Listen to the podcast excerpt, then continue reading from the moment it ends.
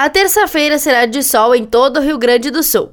Em algumas regiões, nuvens são esperadas, mas de maneira escassa, e o estado seguirá com predomínio de céu aberto como nos últimos dias. O tempo aberto e seco na madrugada deve proporcionar um amanhecer frio. Entretanto, ao longo do dia, as temperaturas sobem e à tarde terá calor no oeste e no noroeste principalmente. Em Porto Alegre, a terça-feira será de sol e as marcas ficam entre doze e vinte e seis graus. Já na Serra Gaúcha, a mínima fica na casa dos nove e a máxima chega aos vinte e três graus. Da Central de Conteúdo do Grupo R S, com repórter Paula Bruneto.